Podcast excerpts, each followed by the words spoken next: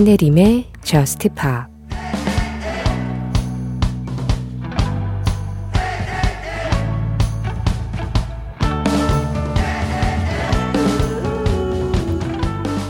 너의 앞에 비바람이 몰아쳐도 온 세상이 너를 괴롭힌다고 해도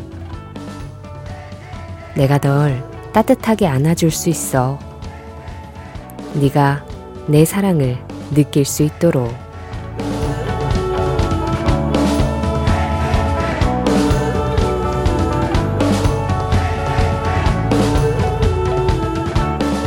Make you feel my love. 아델의 노래로 신혜림의 Just Pop 시작합니다. 신혜림의 Just Pop 시작했습니다. 오늘은 아델의 Make You Feel My Love 그리고 에드 시런의 Perfect 이렇게 두 곡으로 잔잔하게 시작해봤어요. 아델의 Make You Feel My Love는 윤세호님, 에드 시런의 Perfect는 전혜리님이 신청해 주셨습니다.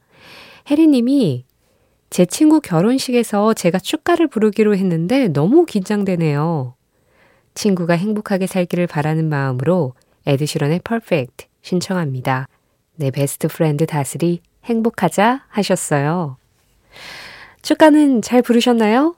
네, 지난 토요일쯤 이 문자를 보내주셨는데 노래를 잘하시니까 친구가 축가를 부탁하기도 했겠지만 노래를 진짜 잘하고 못하고를 떠나서 이렇게 진심으로 축하하는 마음을 가지고 있는 그런 친구가 불러주는 노래는 너무 의미 있잖아요. 혜리님께도 그리고 다슬님께도 정말 잊지 못할 결혼식이 아니었을까 합니다. 축가로 에드 시런의 Perfect를 부르신 건가요? 아니면 그냥 이거는 축하의 마음으로 고른 노래? 어쨌든 정말 따뜻한 사랑 노래죠. 에드 시런 Perfect였습니다. 0512번님이 제이크 밀러의 Parties라는 노래 신청해 주셨어요.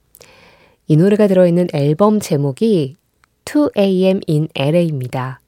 LA의 새벽 2시. 그렇다면 이 음악도 이 새벽에 제법 어울리는 노래라는 뜻이겠죠? 제이크 밀러입니다. Parties.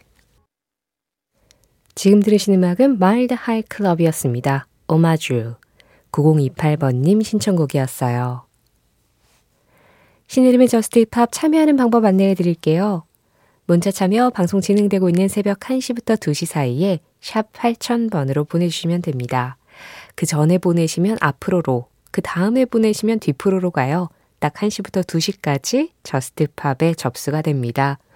짧은 문자에 50원, 긴 문자 사진에는 100원의 정보 이용료 들어가고 있고요. 스마트 라디오 미니로 들으실 때 미니 메시지 이용하시는 건 무료예요. 신혜림의 Just Pop 홈페이지 사연과 신청곡 게시판 언제나 열려 있습니다.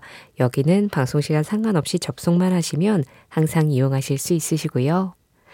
Just Pop 공식 SNS도 있어요.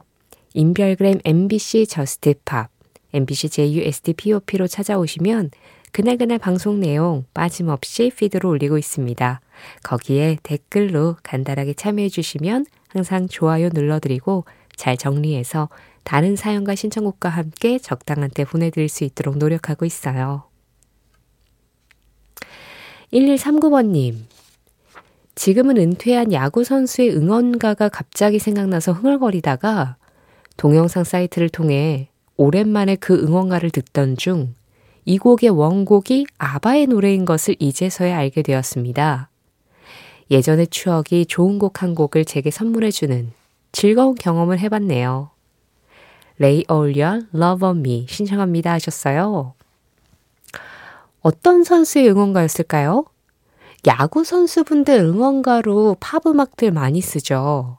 그냥 뭘 가요도 많이 쓰고 클래식을 좀 이렇게 예, 멜로디를 따서 응원가로 쓰기도 하고 그래서 어떻게 보면은 뭐 스포츠가 음악하고는 항상 좀 연관이 있지만 야구만큼이나 음악하고 좀 친숙한 경기가 또 있을까? 그런 생각을 하게 돼요. 물론 축구 광이신 저하고 일주일에 한 번씩 같이 방송을 하고 계시는 두 배 선배님들은 다른 의견을 가질 수는 있지만 뭐 축구가 훨씬 음악과 관련이 있다라고 생각하실 수 있지만 스포츠에 전혀 문외한인 저의 입장에서는 예, 야구 응원가는 그 각 선수들마다 또 따로 하나씩 있고 막 그러지 않아요? 네. 그래서 아, 그것만 좀 공부를 해도 뭔가 소재가 무궁무진할 것 같은데 라는 생각이 드는데 저는 왜 이렇게 스포츠에는 관심이 안 생길까요? 희한하죠? 뭔가 이 특별한 계기가 있기는 있어야 되나 봐요. 어쨌든 1139번님이 응원가로 알았다가 그 노래의 원곡까지 좋아하게 되신 아바입니다. Lay all your love on me.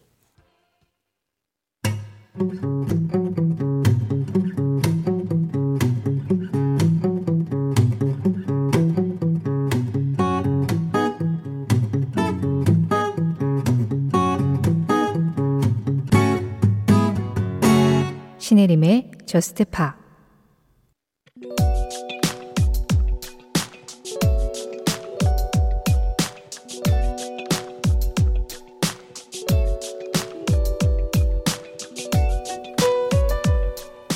(2019년 5월 23일) The Verve의 보컬 리차드 애쉬크로프트는 영국의 음악상인 아이버 노벨로상을 수상하면서 수상에 더해 한 가지 소식을 더 전했다. The Verve가 1997년에 발표했었던 노래 비털스윗 심포니에 대한 모든 권리가 앞으로 자신에게 돌아오게 되었다고 말이다. 비털스윗 심포니의 저작권 논쟁은 영국 팝 음악 역사상 가장 심각했던 저작권 문제. 리차드 애시크로프트는 이 곡을 쓸 때 롤링스톤스의 Last Time을 샘플링 하겠다고 허락을 받았지만 당시 이 곡에 대한 권리를 갖고 있던 롤링스톤스의 매니저 앨런 클라인은 자신이 허락한 범위보다 더 많이 샘플링을 했다며 저작권 분쟁을 시작하게 된다. 결국 법정 싸움 끝에 Bitter Sweet Symphony는 Last Time의 작곡가였던 롤링스톤스의 멤버 믹 재거와 키스 리차드의 노래가 되어버렸는데 사실 이건 믹 재거와 키스 리차드도 원하지 않았었던 결말. 이후 Bitter Sweet Symphony는 2019년까지 거의 500만 달러의 저작권 수익을 만들어냈고 리차드 애쉬크로프트는 다시 이 곡의 권리를 가져올 생각으로 앨런 클라인의 아들인 조디 클라인과 협의를 거쳤다. 그리고 결국 조디 클라인과 믹 재거, 키스 리차드는 이 곡이 리차드 애쉬크로프트의 단독 작곡임을 인정하기로 했고 그렇게 Bitter Sweet Symphony의 저작권은 22년 만에 주인에게 돌아오게 되었다.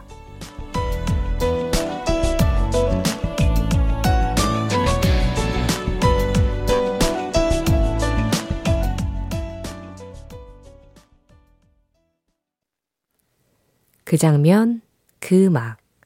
오늘은 2019년 5월 23일 The Verve의 Bittersweet Symphony와 함께 이 노래의 저작권 반환 현장을 다녀왔습니다.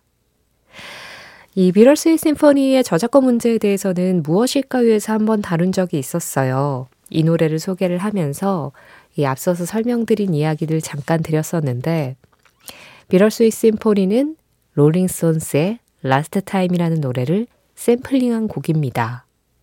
그런데 이 노래에 대한 저작권을 롤링스톤스 멤버들이 아니라 매니저 앨런 클라인이라는 사람이 갖고 있었는데요. 그것도 무슨 계약 때문에 그렇게 된 거였대요. 롤링스톤스 멤버들 입장에서도 거의 뭐 계약서 한 장 잘못 써서 자신들의 저작권을 매니저에게 다 일임하게 된 그런 상황이 돼버렸던 건데, 그런데 그 매니저가, 그래, 이 곡을 샘플링 하라고 내가 허락은 했어. 하지만 나온 노래를 듣고 보니까 내가 샘플링 하라고 허락한 그 부분보다 훨씬 더 많이 샘플링을 했는데 이거는 표절이지 라고 얘기를 해버린 거예요.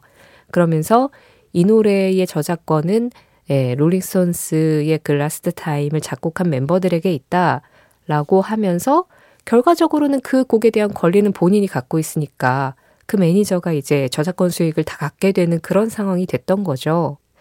그러니까 리차드 애쉬크로프트 입장에서는 약간 눈 뜨고 코 베인 격이랄까요? 샘플링을 허락해줘서 그냥 곡을 이 완전히 다른 완성된 곡을 만들었는데 아니 이제 와서 내 곡을 뺏어가다니 이렇게 된 거잖아요. 그래서 오랜 시간 동안 이 노래에 대한 권리를 찾지 못하다가 이 앨런 클라인이라는 그 문제를 일으킨 사람은 이미 세상을 떠났고 이제 그의 아들과 다시 한번 이제 협의를 한 거죠. 당신의 아버지가 이 노래를 나에게서 뺏어갔는데 사실상 나는 이 노래의 주인이 나라고 생각한다 라고 하면서 협의를 거쳐서 결과적으로는 그 조디 클라인과 또 이제 작곡가로 등재된 믹 재거와 키스 리차드 모두 리차드 애쉬크로프트의 말이 합리적이고 맞다고 생각한다 라고 해서 이제는 Bitter Sweet Symphony의 작곡가는 리처드 애쉬크로프트가 됐습니다. 그리고 이 2019년 이후에 들어오는 모든 저작권 수익은 리차드 애쉬크로프트에게 돌아가게 됐고요. 노래 한 곡을 내는데 이렇게 뭔가 얽히고 설킨 게 많아져요. 근데 사실 이거는 이 저작권의 문제였지만 그 외에 다른 뭐 판권, 실권 뭐 이런 거 되게 뭔가 많잖아요. 테일러 스위프트도 그런 문제에 얽혀가지고 최근에 테일러스 버전이라는 앨범을 다시 내고 있기도 하고 참 이게 음악이 음악으로만 끝나지 않고 음악 산업 안에 들어가서 수익을 내는 무언가가 되면 뭔가 이 복잡한 문제들이 많아져요. 예. 네. 그렇지만 어쨌든 2019년의 오늘 2019년 5월 23일은 그 아티스트의 창작에 대해서 그 사람이 쏟은 창작력에 대한 권리를 인정해주는 그런 날이 되었었다. 그래서 그 장면 그 음악 오늘은 The Love의 비털 스윗 심포니가 저작권 반환을 얻게 되었던 그 현장을 그 장면 그 음악에서 다녀왔습니다.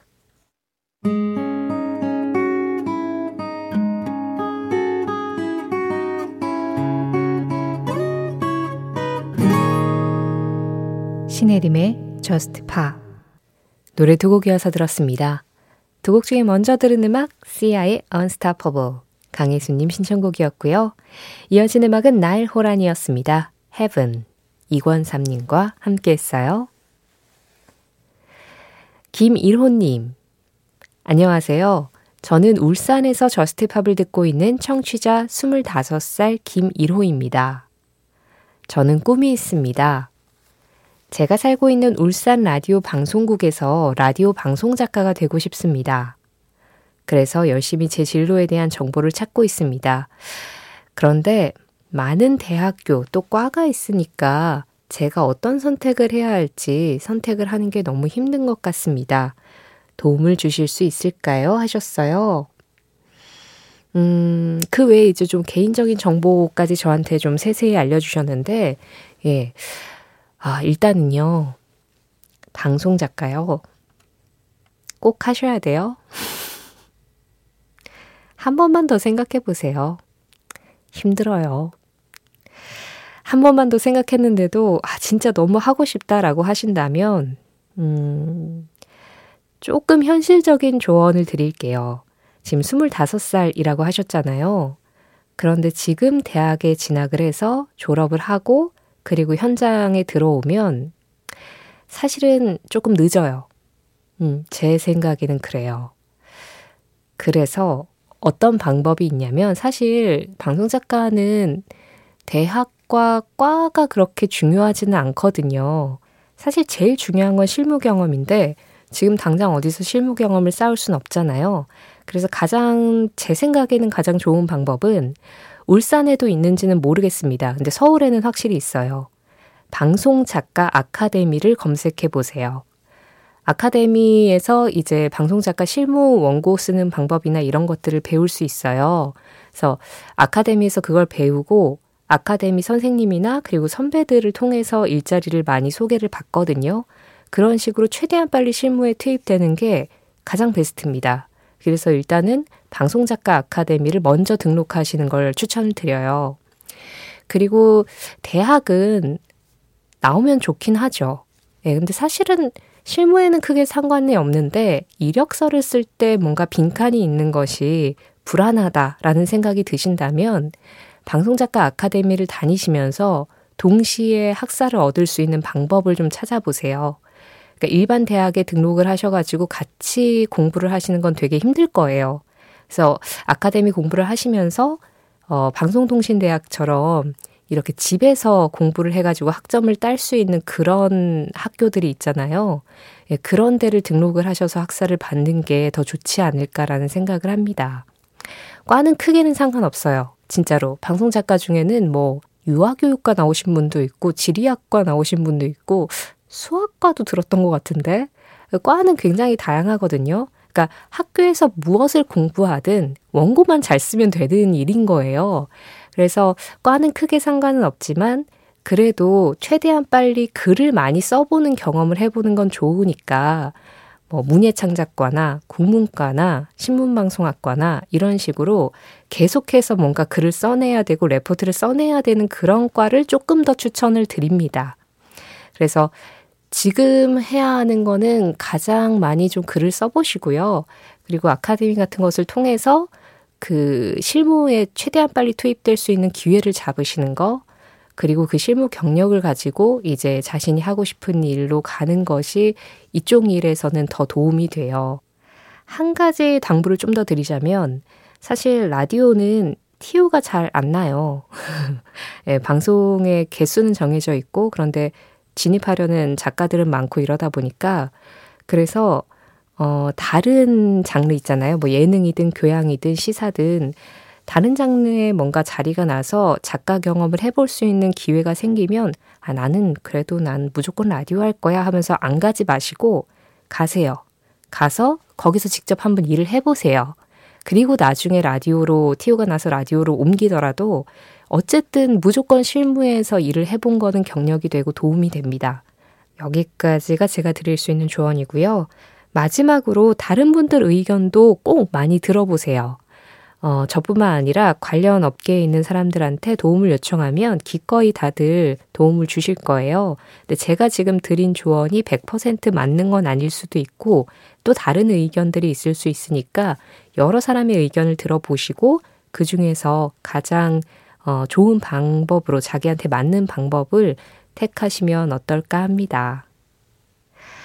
2060번님, 오랜만에 자랑하려고 문자 보내봅니다. 저 라디오 장만했어요. 라디오로 듣는 JUST POP이 더 좋은 것 같아요. 순전히 기분 탓이겠지만요.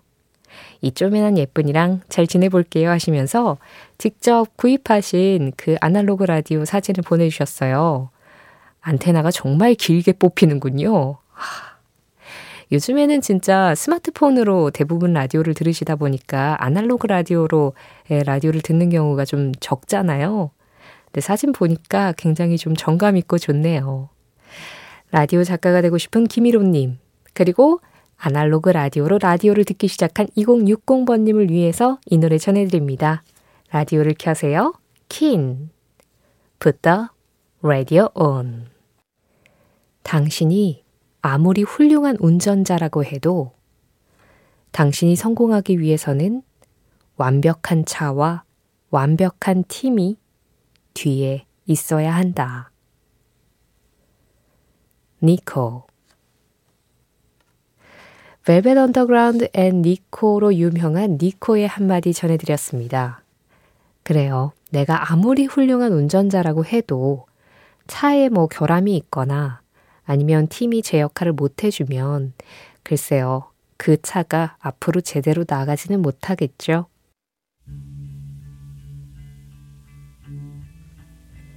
JUST POP 오늘 마지막 곡은 벨벳 언더그라운드 앤 니코의 All Tomorrow's Parties였습니다.